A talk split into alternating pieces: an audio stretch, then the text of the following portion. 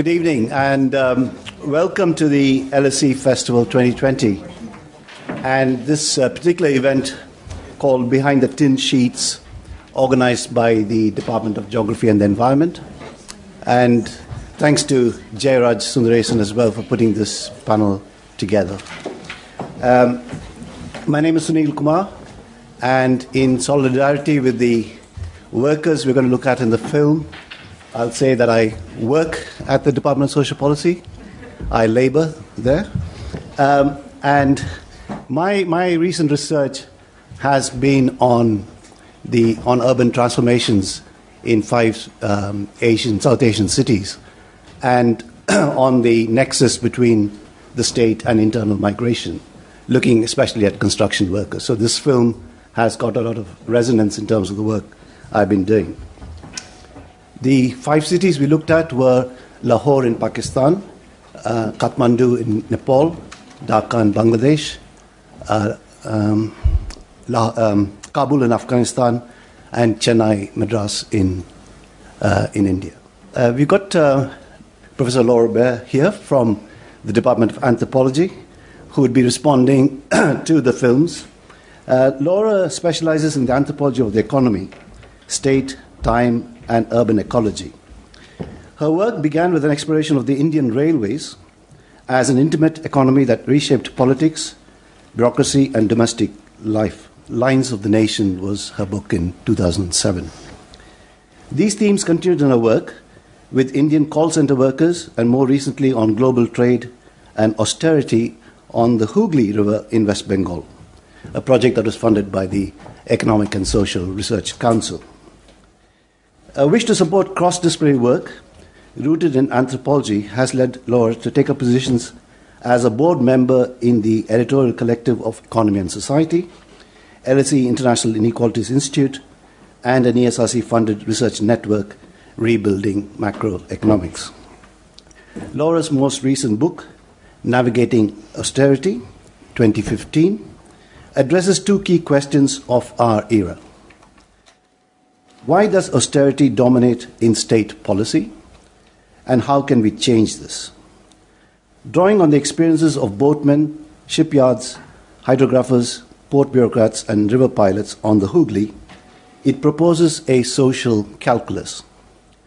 By this, it's measures policy according to the qualities of the social relations that it generates. She is now scaling up this research by tracking the infrastructure of maritime trade and new concepts of resilience as they stretch from Japan to India and the United Kingdom. In addition, Laura has a growing research interest in the possibilities for new practices of the public good. Public engagement is central to Laura's research. She is the author, which I didn't know of, a novel based on her first fieldwork called The Jadoo House, published by Doubleday and Black Swan in 2000. She has also collaborated with Hooghly River workers to produce five films that have been shown at the Persistence Resistance Film Festival in 2011 and the Thames Festival 2015. She has also organized an art exhibition with 12 artists on conflicts in time at Hastings Arts Forum in 2011. So the wealth of experience there to draw upon. Last but not the least, Ekta Mittal, whose films you're going to see this evening. There are going to be two films. One is called Presence, which runs for about 18 minutes, and the second one is Distance, which has a running time of 38 minutes. Ekta co-founded Maraa, a media and arts collective in Bangalore, in 2008. She works there as a practitioner, researcher, curator and facilitator around issues of gender, labor, and caste in rural and urban contexts. She also works with creative practices in public space through independent production and collaborations with other artists. Ekta has been making films around labor, migration, and cities since 2009, and her recent film, Birha, is about separation and longing in the context of migration. And just to say that when I do my research on migrant construction workers, a lot of the focus is on wages and working conditions and exploitation and debt bondage and so on and so forth. I think what these two films capture is the life of these workers in these labor camps after we have left the research site. And I think it's fascinating in the way that Ekta has captured this everyday life. Do you want to say a few words about the film before we start, Ekta? Good evening. You can hear me, I guess. Thank you all for giving me this opportunity to show my films. These films, I made them very long ago, so I'm kind of happy to watch them again. 2009 is when I started researching for these films. So yeah, I'm very glad to be here. I'd like to thank the London School of Economics, the Department of Geography. Thank you, Jairaj. Thank you, Laura, for being to respond, and also Sunil for chairing the session, and everyone involved in putting this together, Catherine as well. I don't want to say much about the films that you will watch right now, or about the project, because I guess we'll be discussing it later on. But I thought I'll just read out a small excerpt from an observation that a friend made on watching these films. And it's an excerpt from Baudelaire's work, and I just thought I'll read that out. So Baudelaire describes the man of modernity, I quote, away he goes, hurrying, searching, be very sure that this man, this solitary man, gifted with an active imagination, ceaselessly journeying across the great human desert, has an aim loftier than that of the mere flaneur, an aim more general, something other than the fugitive pleasure of circumstance. He is looking for that quality which you must allow me to call modernity. He makes it his business to extract from fashion whatever element it may contain of poetry within history. Baudelairean modernity is an exercise in which extreme attention to what is real is confronted with the practice of a liberty that simultaneously respects this reality and violates it. So I just leave you with that thought, and we'll watch the films, and I'm happy to talk more about it once they're done. Thank you very much. And we will have time for questions and answers after the film. Right. Don't know where to start, really. But what struck me from the work I've been doing and watching your films, but also a couple of films I saw which were not about the actual act of constructing, but about the relationship between construction workers. One was a Mexican film called En el Hoyo, translated in English as In the Pit, the large freeway construction in Mexico City. And the other one was a film I was a discussant on a year ago called Cement, which was about Syrian construction workers in Beirut. And as we were speaking earlier, it reminds me of the book A Free Man by Aman Seth. Aman Seth is a journalist who spent 5 years spending time with day laborers in New Delhi. And his main protagonists say that a man needs two things in life. Kamai, which is work, and azadi, which is freedom. So he actually is stoned and drunk for a week. Then he sobers up and he goes and works, and then he follows that pathway. So that's his notion of life. And what struck me, Ekta, about your film, on one side you had the hardness of construction, signified by the construction hat. And I noticed that the boots were not really boots, but there was no other safety equipment. That's the hard and the concrete. And the other side was the kind of dreams and aspirations and stories that are part of human beings. And in my work, I'm seeing labor recruitment not as recruitment, but as procurement. It's something that you buy and you dispose of. And it also reminds me of Henri Lefebvre's work on the production of space, where he talks about representational spaces, these tin sheet sheds which are so ubiquitous in large-scale construction projects in India, to the extent that I have come across advertisements on LinkedIn for contractors who actually produce these tin sheds, you know. And this notion that these spaces are, they got their own codes, you know, they got their own boundaries, but lack of boundaries as well. And he talks about time not being linear, but being cyclical.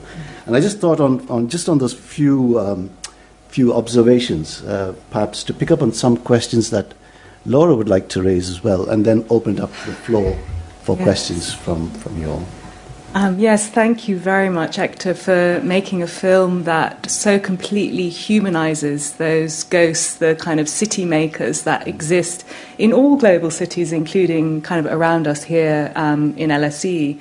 I'm thinking in particular of sort of domestic workers in places like the UK. And actually, the people that you worked with may actually be closer to us than we might imagine, because certainly the men that I worked with in the shipyard in Howrah, also on their sort of journeys where they were seeking to reverse their fortunes, ended up in Romania and Italy, working in shipyards there. So what your films allow us to do is to really think about those aspirations for the reversal of fortune in a really kind of embodied, imaginative way. So we stop thinking about pull and push factors and more about the lives of these people.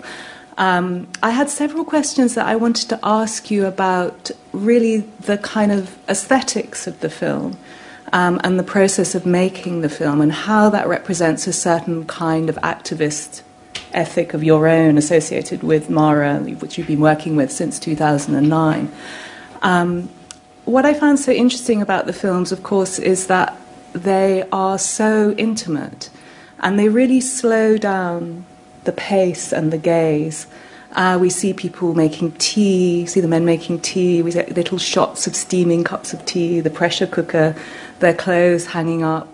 And I was really interested in to what extent that was a really conscious attempt of you to intervene in those kind of CNN spectacular images of suffering, or even in the invisibility or the sort of hostility to even imagining the intimacy of these men's lives that we all have as we move through global cities, and certainly cities in India, the middle classes do. I also wanted to ask you about the process of making the film, just because I know how difficult, just, you know, through my ethnographic sort of filmmaking, how incredibly difficult it is to produce films like this that look like smooth, easeful images, kind of perfectly edited together. There's a kind of story of kind of guerrilla filmmaking and of relationality around each of those images that we've been watching that are just flowing together. Certainly in my work, when I was filming in workplaces, I was very interested in how you filmed in workplaces. I had to do it when the managers were away, when the union officials were away, because they were the brokers of workers, ironically, and had to kind of sneak in. But also, I did the filming right at the end of a kind of year and a half of relationality with the men that I've been working with, and so what was being drawn out in the conversations were themes that they were already interested in, and I wondered how you had built up the themes of your films through those relationships and what challenges you'd faced in making the films. And it also struck me that these were films without, you know, they're very different from a tradition of Indian documentary filmmaking from the 60s and 70s, where the film would have a kind of didactic message about, you know, the workers' revolution or something like that, you know, and or very different from kind of socialist realist films that come out of the Soviet tradition, where you would celebrate the shock worker, you know, the person who could construct things and was hyper-masculine. And instead we see these individuals just trying in a very fragile way to live their lives, and with these projects of freedom to some extent. I have a lot more I could say, but I particularly want to talk to you about ghosts, but maybe we could do that a bit later on. So maybe I'll try to respond. I think most of it will come out in my, to describe, I guess, the process of making the film. I think our work was designed precisely to move away from the binaries that you already stated. One is in the documentary form itself, and two is also in the representation of the worker, either as the victim or this hero figure that we often see even in Hindi films. For us, I think the film project really was conceptualized in a moment of deep despair, and also us feeling very vulnerable about the city that we were living in. So both Yashu and me are very old friends, and we collaborated on this project to kind of... It started off as a lamentation because the city of Bangalore, as whoever knows it, is the garden city. And then we were kind of in the middle of protesting against the metro construction in Bangalore. And I think after about several protests that we kind of were part of, we realized that it's a kind of a losing battle, because even though we had produced alternate plans for the metro that please, you don't need it, there are alternate railway lines, a lot of activists had gotten together, and I think it reached that point where we were either angry, sad, or just hopeless on many of the nights after the protests, and we would just end up in bars just discussing, like, they're just going to take our city, and it's all getting over, it's over. It was just kind of a bit existential and hopeless, at which point I think we kind of said that it's perhaps maybe a good idea to go and figure out what it would mean to speak to the people who are building this metro and understand if there could be a Venn diagram between our nostalgia for the city and their nostalgia for home. So this kind of Venn diagram that we were trying to map, and then it just led us to very bravely just go and find who was building this metro. And of course, it started off at meeting them. Of course, they were very suspicious initially, because it's like, you know, two girls just randomly approaching the workers, and they're just like, what are you doing here? And of course, there's security and all of that. And eventually we said, we just want to talk to you and find out where you come from and where's home and how do you like Bangalore? Like, you know, is everything all right? It was very, very casual initially. And eventually we ended up spending a lot of time. We recognized that we needed to make a schedule. So we kind of used to wake up very early in the mornings, or try and go very late at night, or try and catch them during like lunch, or there's no real lunch break because they're working even then. So then we would try and find them in their smoke breaks. So it's literally like very few minutes, sometimes very patchy hours when we could meet them. And then we started going to the labor colonies, and then we made friends with the security guard. And then we were like, you know, like and they couldn't really understand what we were doing there. But of course, also in a way, it was the earlier years of the metro. At that time, it was not as surveilled as it is right now. Mm-hmm. But I'm sure I'll make my way in. Even now, it's just about conviction, I think, sometimes. Yes. And then the persistence of kind of always. So we kept going back there every day, and then eventually everyone started to recognize us. We started to spend time with a few of the workers who were open to talk to us. So as you can imagine, most of the workers who come to build the metro in Bangalore are not from Karnataka, are not local. So they're mostly from the northern parts or central India, mostly. So Jharkhand, Chhattisgarh, Bihar, Punjab, Calcutta, northeast of India. So they would come, and of course they don't know the language. So there would be a lot of conversations about Bangalore, and then eventually we kind of developed very close relationships with a few of them who kind of warmed up to us, or may have taken that extra risk to say, okay, I can meet you for 1 hour, I'll take this risk and take me to a park or something. And in a way, it's also this kind of relationship between, I think, women and men. In a way, there was a lot of times when there was a lot of playfulness in our conversations, and we weren't really inquiring or investigating how bad their situation was. It was mostly like, you know, so what's the recent film that you watched? It was very playful in the sense of just talking to them as though it would be like how I would speak to a friend of mine, right? So eventually we realized that there were some of this, we started to understand how far they had traveled, what their trajectories were of migration itself. And eventually we realized that there were a few things, like themes that we were finding resonating in many of the stories, maybe because it was guided by our questions, because we were quite clear we didn't want to represent the worker in this kind of, like, you know, I'm here, I've come from so far away, and I have no money, this is the way I live, etc., which I think is already, in a way, evident in the film. And we wanted to use the language of cinema to actually work through that, rather than it be described literally. And also in some ways to pay attention to the mindscapes, what's going on and what preoccupies them on an everyday basis. Because even construction work is a very meditative act. Like, you keep doing one thing repetitively. And in that repetition, I think there's a certain kind of thought that keeps building on in one's mind. So we started talking about dreams, nightmares, ghosts, love stories, sexual fantasies, cinema, a lot of conversations around cinema. And there were some people who were able to describe certain things in like most of the, sometimes when I screen the films, they're like, did you script some of it? And we say, no, this is how people speak. They speak in verse. And you don't really need to like tell them anything. This is how people speak. And so it was really amazing that some of them became very close friends of ours. And by the time we had made these relationships, and even before we said we are making a film, which even we didn't know until we didn't know what was coming of it. It was just a plan of going and, I guess, spending time with the people who were just building this metro in the city.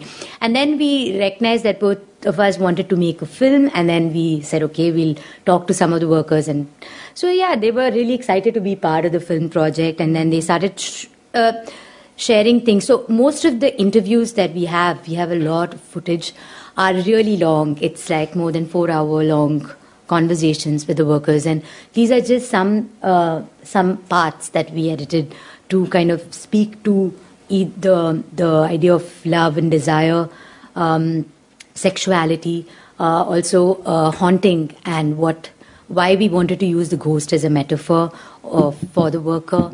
And in all these stories that we kind of gathered, we thought it would be nice to place them in these kind of, what do you call it, like tropes, like just groups of, I guess, to produce and create a kind of emotion in the viewer that would be more affective and allow the viewer to, I suppose, also go through this process of feeling unsettled.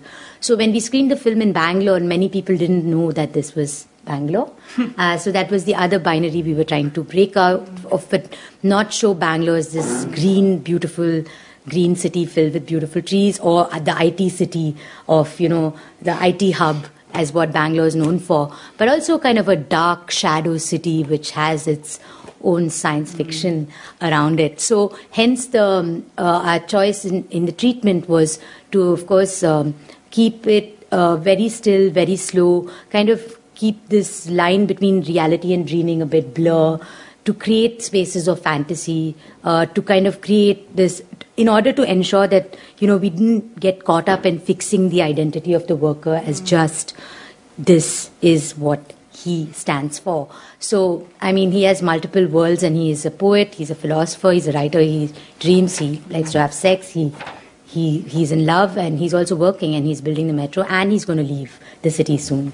And just one last thing is, most of the interviews were shot almost on the last day that, you know, like, so the workers would call us and be like, okay, we're leaving. And then we had to, like, at the time we were making this film, we had no funding. So it was like really like, you know, we had to run, get the camera, someone else had the sound. So we were just like getting everything together. And it was literally half an hour before sometimes when the workers would leave. But it's amazing how they've been part of the this really long process. Yeah. Thanks, Ekta. It is interesting that the notion of construction being somewhat different, because it underpins all aspects of human life. First thing, we don't realize who actually. Nowhere in the buildings that are built are the workers' names there. And the only thing I can think of is a film credits, which. Anybody who held a brush is named in a film credit, you know? But in construction, it's the architect and the builder. But also construction moves, and that's the other thing with construction. You talked about the metro, which is much longer term. And in each construction project, labor is also moving in and out. That fluidity in construction as a sector is quite unique. Let's just open it up for some questions from the floor, and we can pick up on some of these points as we go along. We just take them in groups of 2 or 3. Hi. I was quite struck by your comment at the start, Ekta, sorry, but that you were protesting the Bangalore metro at the very beginning. I guess I come at it from a bit of a transit geek perspective of why you objected to that, and I guess if you could say a little bit about, I don't know whether you still do and whether you've seen any improvements in the city and to congestion. There's only 1 or 2 lines there at the moment, but yeah, I don't know. I'm intrigued about that point of view and what solutions you would have proposed. And second of all, whether there was any follow up with any of the workers. You're saying some of them were moving, leaving as you were filming. So just curious whether you have any connection to them. It is to do with the UK construction industry or kind of Western world and sort of Indian circumstances. So just want to ask you something. Was health and safety a point of concern for you while shooting these activities? Because we're not construction activity is very risky, and what were your kind of parameters in kind of seeing those through? The workers' health and safety? Both. A bit of both. Okay. Yeah. Question. Hi, Ekta. I actually lived in Bangalore for the last 6 months, and I was living in India for the last 2.5 years, so it made me very nostalgic. But the question that I have is about one of the gentlemen in the movie and the inclusion of, I think they were pictures on his phone. I just found that really fascinating, and I'd love to know your thought process behind that. Should I? Yeah right. Okay. The solutions and why I protest the metro, and I still do, yes, and I also use it. So we are filled with contradictions as human beings. But yes, I think that the metro, we were protesting it because it came at the cost of a huge kind of damage, not just... it was not just the trees, but it was also displacement of a lot of small livelihoods, small-scale businesses, that various neighborhoods, and it wasn't done in a systematic manner. Whether you kind of demolished various shops, displaced a lot of communities, disrupted ecosystems that have been older than, more than 50 years. So where I live, in a place very close to where I live is a place called Alsur, which has a market that's more than... 100 years old, I'd like to say. I'd like to believe it's really, really old. And the entire market was brought down, including various street vendors whose livelihoods depend on this, were displaced, and with no compensation, of course. And of course, various... and the trees that were cut down also were done in a very... there were various alternate routes proposed to the government. It's not as if we were against the metro, but we found it a bit unnecessary at the time because we also had a lot of alternate railway lines which could have easily connected us to a lot of places. There was no necessity of this. And anyway, in Bangalore, we were kind of waking up a little bit late. In this whole idea of development, it's always like, oh my God, we have to build, we have to become a smart city like tomorrow, okay. It's like this, it's so quick and rushed, it's like everything's happening around like this, around the disaster. It's like we're always stuck with something or the other going wrong. And before we know what's coming, it's already like, boom, gone. So one is that, and also I think the amount of money that was getting spent, I think there was the JICA, which is the Japanese bank, that was kind of giving the money to build the metro. There was a lot of controversy around why we need this much money, what kind of materials, and finally, I think for me, it's also about the process in which you put in place before you get into such a large-scale construction, right? And there was absolutely no system put in place for the workers who were coming, where the workers were living, how they live, whether they have access to very basic necessities that all of us would need. So none of this was taken care of, and it still isn't like that. So it's really like... I find it quite violent, this transformation, and in this kind of dream of us looking like Singapore, I'd rather just not. It's okay. We can wait to look like Singapore. It's fine. So there's no hurry, but not at the cost of people losing their lives, people losing their livelihoods. And I guess us having a really traumatic time trying to get across the city right now till I think another 10, 15 years, we're going to have a lot of trouble going our way. I don't know what the solutions are, but I think it's just that it can't happen at the cost of so many things going wrong. So, yeah, I stand against it. Although the workers will still say, we built the metro for you. Please use it. And it's like, I don't know, it's still a trouble. It's a bit of a, yeah, it's a troubling experience every time I have to take one.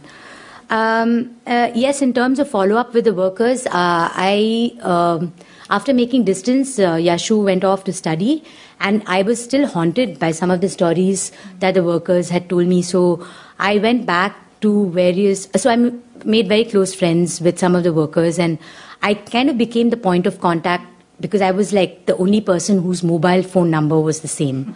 So everyone would travel into different parts of the country and they would still have my number. So they'd be like, do you still know that fellow's number? So I kind of became like a conduit point of sharing numbers, etc. And then eventually I decided to go back to some of the villages where the workers came from. And that resulted in my next film, which I just made. It's called Birha. And after that, I made another one called Gumnaam Din. So I went back to Punjab, Jharkhand, Chhattisgarh, Hyderabad, and kind of traced some of it and looked at what it means to be looking at life from the other side, but also staying kind of in this mode of moving and, well, many workers going missing, etc. So I'm still very much in touch with some of the workers, at least the ones we see here. Health and safety, there's nothing. I mean, absolutely nothing, because for both the workers and I think it's just about being precarious and you just take the risk, and if you survive it, you do. If you make the film and you're alive, great.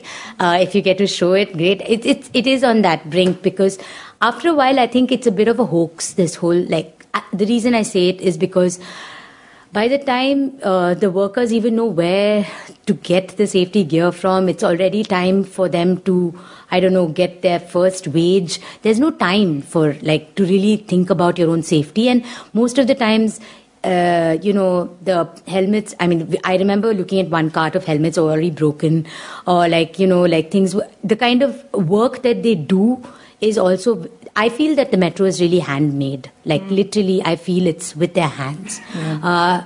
They just don't even like using it. Even if you ask them to wear the boots, they just prefer to actually get the work done faster. They believe that with their bare feet and I guess their bare hands, they would probably be able to get more work done. And yes, of course, various workers have also died. I think last month, there's been a few deaths that were reported last 3-4 months back. But subsequently, I think there's been reported deaths and many unreported deaths. Many of the workers are not registered. So neither does the BMRCL, which is the main metro rail corporation. They don't actually show up, and neither do the contractors show up. So many of the bodies remain unclaimed and lie in freezers for days on end. So if you're going to just slip off a pillar and die, then, I mean, that's it. There is just no way you can. Of course, because none of them are also part of unions, right? So there's no safety net, technically. So the only relationships they have is with other workers who are also on the loose. They're going to be here today, gone tomorrow. So there's no way of ensuring that. So it's quite precarious, and I think that that's just the way I think one learns to live. Laura, so you wanted to come in. Yeah, sorry. I think I'm done. Yes. Yeah.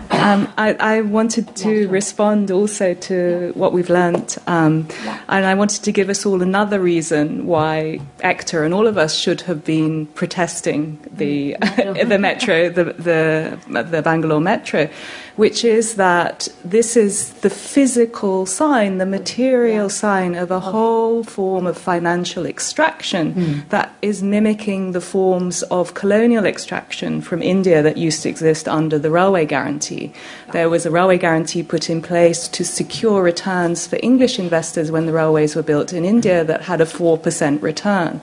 And the nationalist movement was all about destroying that system of global extraction and creating a railway system that was kind of had socialist principles and was for the people who lived in India and had trade rates that supported industries in India. But now we have, since liberalisation, the growth of more and more hidden financial vehicles that actually allow extraction, including in the City of London here, through green, what are called green infrastructure bonds, at the same rate of extraction of 4% return that existed during the colonial period. And things like the Bangalore Metro are backed by JICA, but they're also supported by these financialized vehicles. So we all have reasons to protest, especially if we're good Indian nationalists, interestingly. And then the second point I wanted to make was to return from health and safety to ghosts, because we can't not have a conversation about ghosts. Yeah. I'd like us to think about maybe what are ghosts and why are the workers in Bangalore ghosts. And I'm thinking across to the field site where I was working, this shipyard in Howrah, where men were producing ships that are actually now sailing on the North Sea.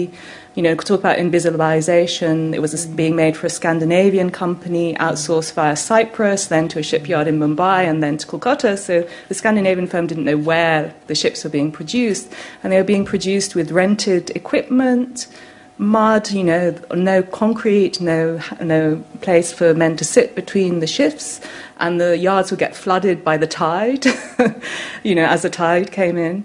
And there were, you know, several small accidents every day and severe accidents. People died, you know.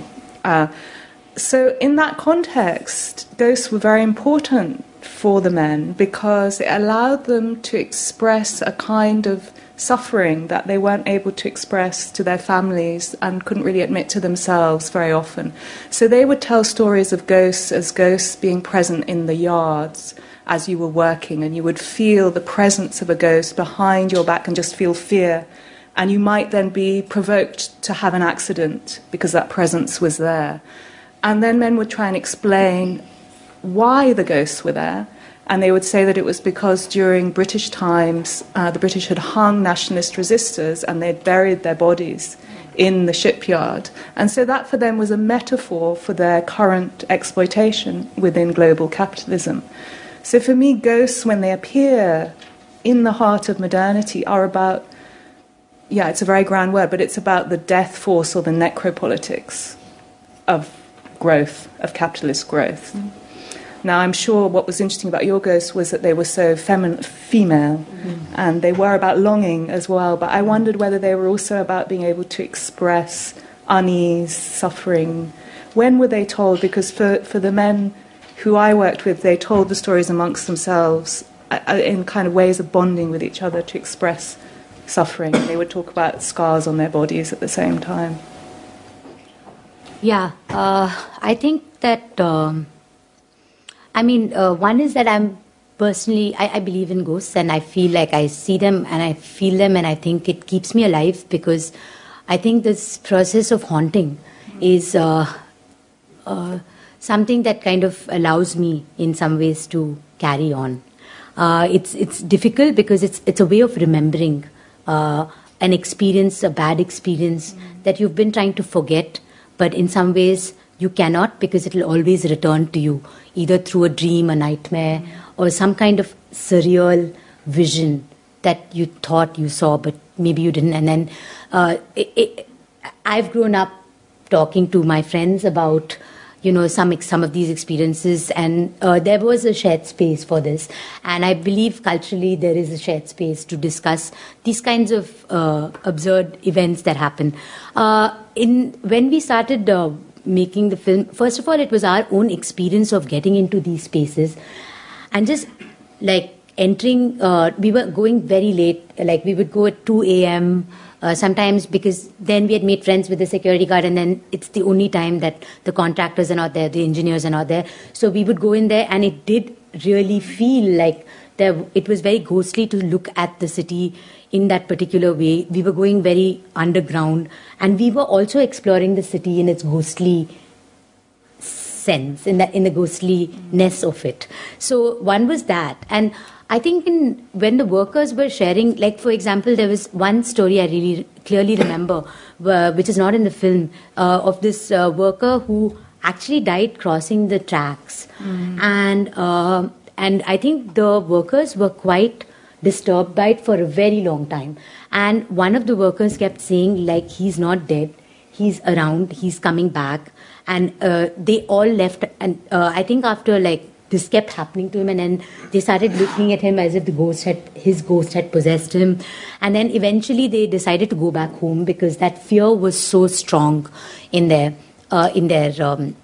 So many of, even with Surinder, who keeps talking about ghosts, and I think it's also the memory of women, especially because his ghosts are mostly women, and I have like a lot of his ghost stories which talk about women and how it kind of, I think, his own distance from, I guess, the women folk in his village, because they all either keep dying or they turn into these really scary creatures that you can encounter and still never, you know, like you always have to be afraid, or you're always like kind of puzzled by their disappearance. And this one is about also giving birth, and so there's a whole range of things that he particularly talked about.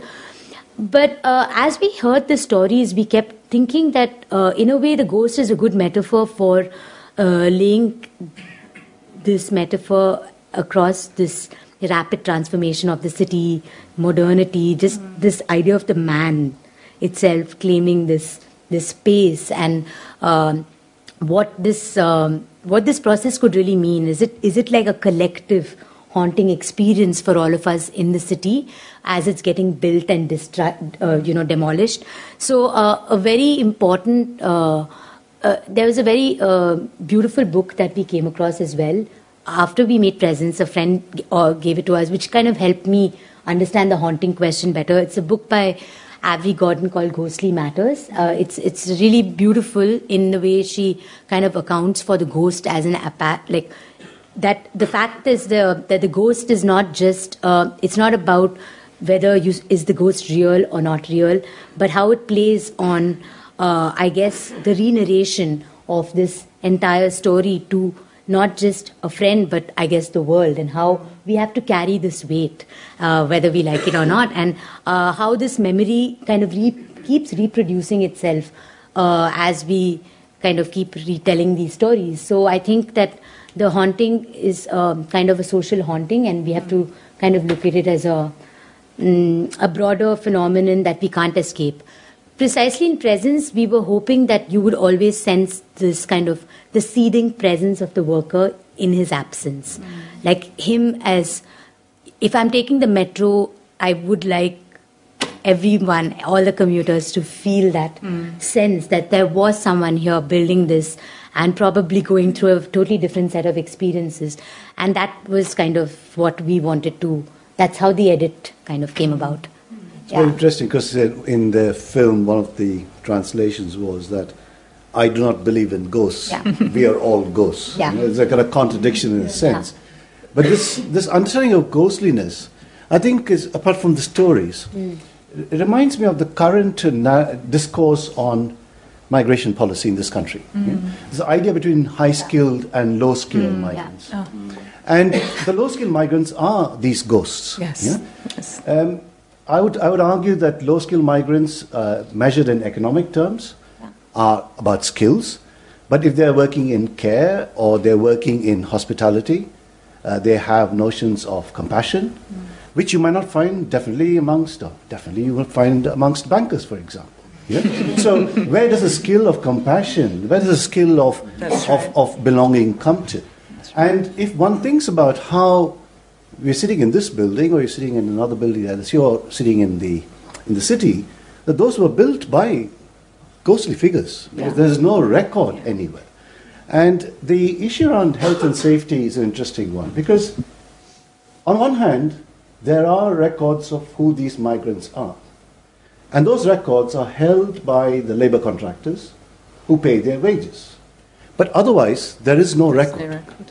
So when somebody dies, and this I came across in my research as well, it's very easy to explain that as, oh yes, this person came, worked for 3 days, and then ran away. End of story. You know? And when I was doing my research, a 11-story building collapsed in Chennai, of which 61 workers died. But the entire focus of the investigation was on the quality of the construction and the engineer and the architects, not about why these workers were living in a building under construction, which is against some of the Building and Other Construction Workers Acts of 1970. Yeah? So when you talk about health and safety, you have this notion of the hard hat, and that's it. There's no other. When we were going into our sites, we didn't have to wear any protective gear. And that idea of disposability of labor, you know, is very strong in the kind of work we do, especially with migrant workers who tend to be hidden. You know. And I must say also that the kind of procurement of these migrant workers, especially the interstate ones, is combined with very hostile government policy against housing. Today you cannot just internally migrate in India and just settle down along a pavement or somewhere else. You'll be evicted. This you could do 30 years ago. Yeah, so how that policy then is changing the nature of migration flows is also a very interesting part of this. And it's really interesting that all of the very strong late 19th, early 20th century workers' movements in India, in places like then Bombay, Mumbai, were based around workers' colonies where they were able to bring their families and they were able to build strong community networks over the long term, which then formed the basis of political movements. So the government policy is not unintentional. Sure, indeed. And I can think also of where, for example, when workplace and residence becomes the same, it's almost impossible to access these workers. I mean, I know the people, the Construction Workers Union in Tamil Nadu, who do work with construction workers who live outside of the construction site. But they have not been able to access these workers because there is no way that you can go in and look at this. I think there was a question. Yes. The workers are from different parts of the country, so they're from Haryana and Calcutta and I suppose Bihar. And I was interested in the language of longing and desire and love and loss, and whether in fact, so it's in Hindi and then you have the subtitles for in English, but with these different workers from different parts of the country, I wondered both with ghosts and with longing how the you tap into a universal worker in some senses and universal dreams and desires, but also, as we know, the country has all of these different ways of dreaming about, and the language is so important, the vocabularies that people use. So in these colonies, could you tell us a little more about, are the Bengalis all living together and are the people from Bihar together, and what is the relationship between food and language in relationship to dreaming and belonging there? Thank you. I thought it was great how the narratives of these men are going against a lot of stereotypes, and as the conversation has gone on, you've shown that you've got a nostalgia yourself and a kind of pride in that city. So I want to ask you, what are you proud of in Bangalore? And I guess I'm asking that in the context of, your film and, the wider picture of financialization and development, and very rapid development of a lot of India's cities. But also, I was reminded in the film of a poem by Piet Hein, the Dutch poet, and it's very short. It's just like this: losing one glove is certainly painful, but nothing compared to the pain of losing one glove, of finding the first one, throwing away the other one and finding the first one again. And this was written in the context of the Dutch resistance to occupation by the Nazis, and in that context the poet is trying to communicate this idea that you can have your nation taken away from you, and at some point you kind of throw away your nationalism or your sense of national pride, but your nation might come back, and then you're really going to need that sense of pride and that nationalism. So in that way, there was almost like a, I feel in what you've said, there's like a positive pride and a positive nationalism potentially in your nostalgia for the past and why you wanted to protest against that metro. So maybe you could say why you're proud of your city, is it, if it is your city. Thank you.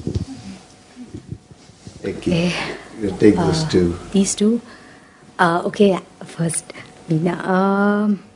Yes, I think that, of course, people have their own languages of dreaming, and I think food plays central role. Actually, it's the one thing that they really, really care about, whether it's getting the kala jeera from that village from their village, they'll do whatever it takes to get it from there.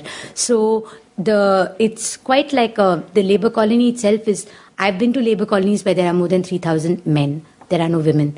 So it's just mostly men, and then it's mostly like it's like a mini Central India thing. So it's Punjab, then there's one whole row of Bihar, one whole row of a bit of Orissa, a bit like, so it's in these rows in that sense. And some of them have cooks, but people really like to come back and cook their own food, because even if it's one meal that they can cook and eat, it matters a lot to them.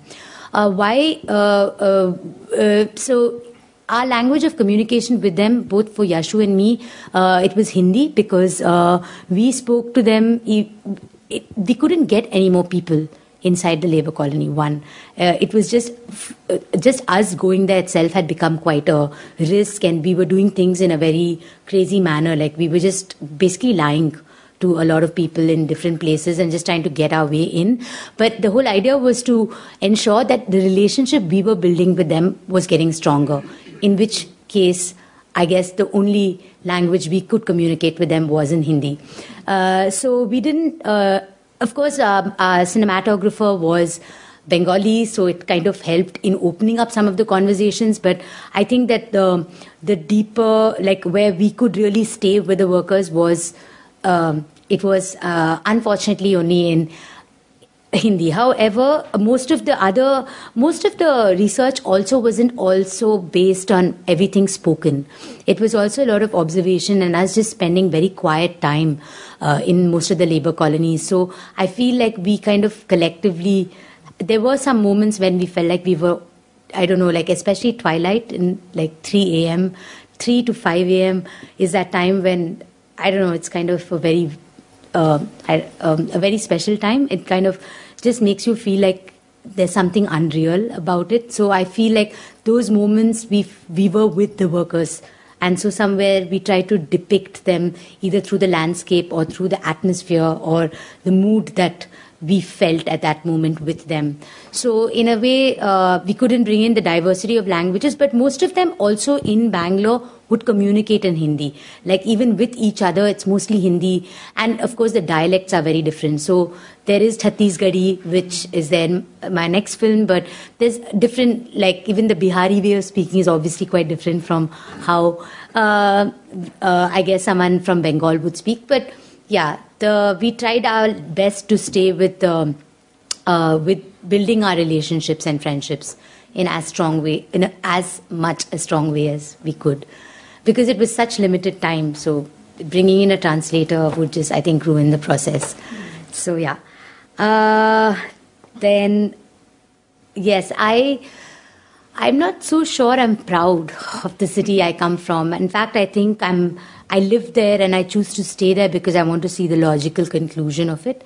And I think I want to experience all forms of violence that it can throw at me, in the sense of it just changing. So from nostalgia, I think it's turned a little bit into kind of accepting what it's becoming now, and not very thrilled by what it shows me. And I think in interacting with a lot of the workers who are building the site, it's left me, I think, with a deep sense of melancholia and kind of regret that I am from there. And I think just before I came to Bangalore, one of my friends who's in the film, he called me up and he said, "Ekta, I'm just going to set the metro on fire." And it was crazy. And he was just really drunk and was really angry. And it's because he didn't get paid for the last week. And he's been trying to get his act together for the last 6 months. And no matter where he goes, he's one of those workers who believes that dignity of labor is more important than anything else. And he's like, if I worked hard for 8 hours, why are they not paying me my dues? I just want a mattress. I just want water. And I just want to be able to cook my food, and I just want my wages. So if you can't do this much, what's the point of building this metro? And he's like, I'm reaching that point where I'm going to pick up arms and run across your city. So I was listening to him, and it got me thinking about what it must mean for someone who kind of lives through this reality and on an everyday basis. And if he feels that sentiment so strongly, it must mean it's a clue and a hint for where we are living. I mean, this point about the exploitation is so common because there are laws which provide for overtime work, but in these situations, the work is extracted with impunity, without not even the payment of regular wages, let alone this. And there's no authority you can take this to. And if you're indebted in the first instance by having taken an advance, the sense of being what Jan Bremen talks, unfree labor, it becomes that much more restricted. And I guess there's only poetry to turn to in the end. Yes. Which is why the workers are poets. Hi, thank you very much for sharing the stories. You realize it's Bangalore from 10 years ago when you see cars still moving on the road as compared to being stuck in traffic. So a couple of questions. So in your credits, more than 90% of the people were from the north. Yeah. And there's some people from North Karnataka, right. A few people from Andhra Pradesh. Is there a reason why there were not more local workers? Why they're not more local laborers? And probably for the whole panel, why is there so much migration in labor in places like India in general? Because in my travels in Bangalore or across the south, you see a lot of people from the north working in construction. Is there a specific reason for it? Yeah. I mean, if I just kick off very quickly to say that I would argue that construction and agriculture are quite allied in the sense of the seasonal rains and so on and so forth. Right? There is also a tradition of the kind of notion that certain skills come from certain parts of the country. And there's been a crisis in agriculture, massive crisis in agriculture. So people are moving. In my work, there were no people from Tamil Nadu working in Chennai. They were all working in Kerala. And you get the people from Orissa and Andhra who come with families because of the affinity of language. And all the male migrants then are from Bihar, Chhattisgarh, and so on and so forth. And these people are constantly on the move. Constantly on that move. So migration has always been a large part of the Indian psyche, if you like.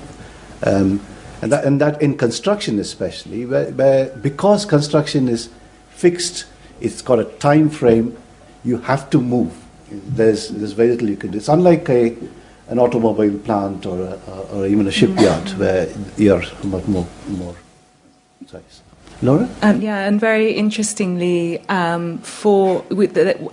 you know, we've been describing, there have been, actually since the railways were built in India, there have been movements from areas to areas to kind of provide labour. And interestingly, young men in Howrah, where there's limited work and limited skilled work, would go to places like Bangalore to work in order to gain basic skills, and then they would hope to progress upwards into kind of shipyard work, whatever else. So it's a kind of life course thing.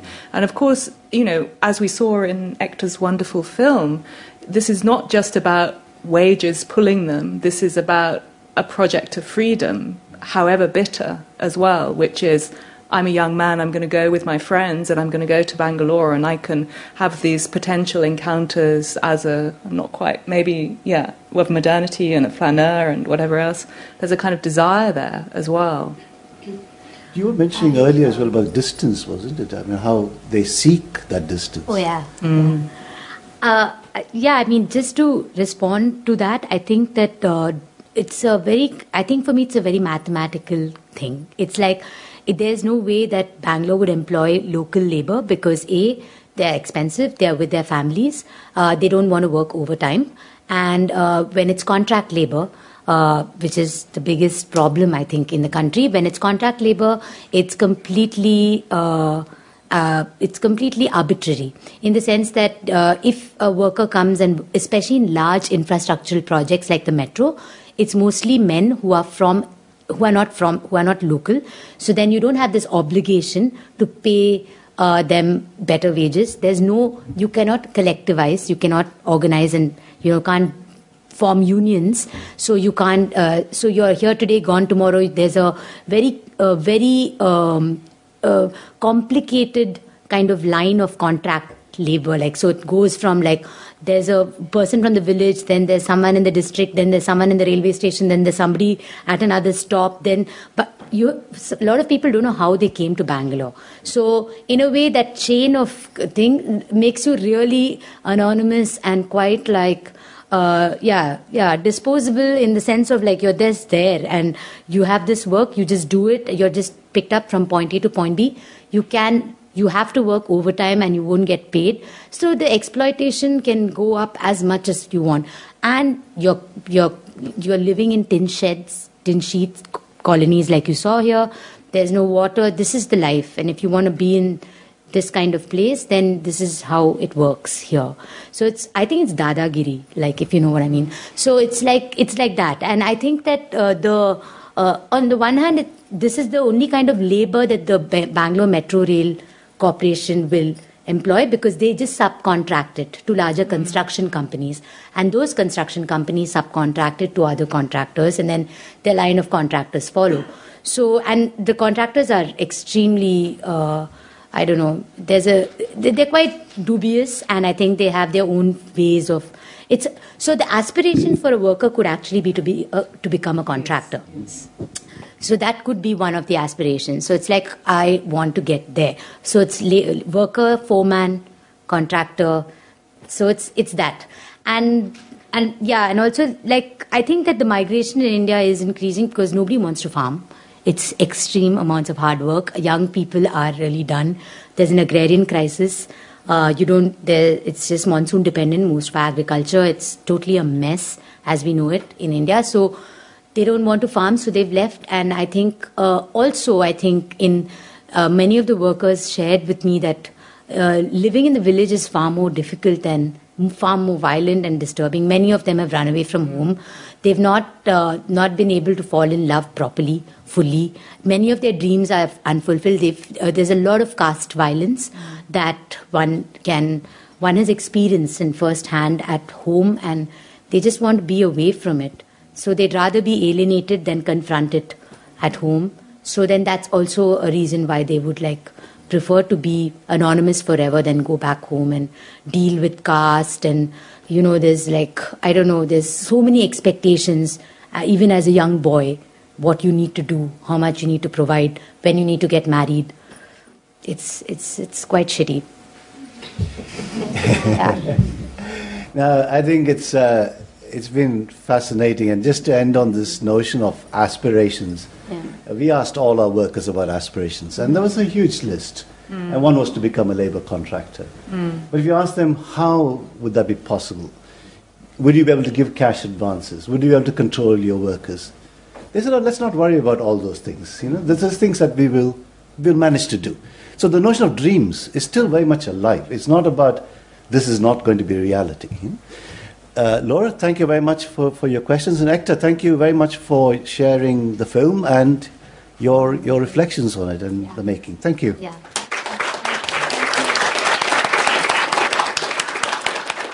Thank you all for making it. It must be, I've just been traveling in London. It's crazy. Thank you for being here.